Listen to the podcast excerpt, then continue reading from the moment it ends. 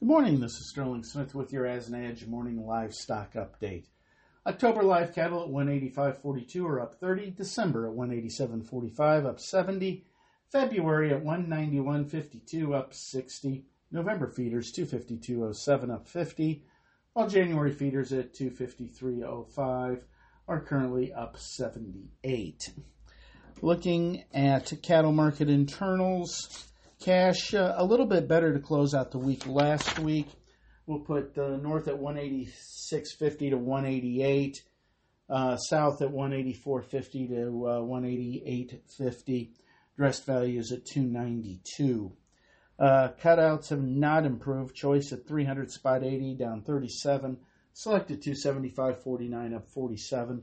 Slaughter slow over the weekend and on Friday. 6,000 head over the weekend 112,000 on Friday, noticeably lower.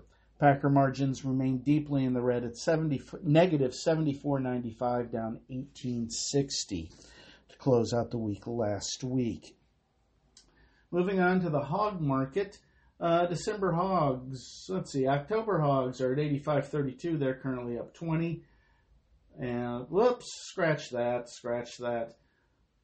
December hogs at 69.20 are uh, down down 30. February hogs 74.05 are also down 30.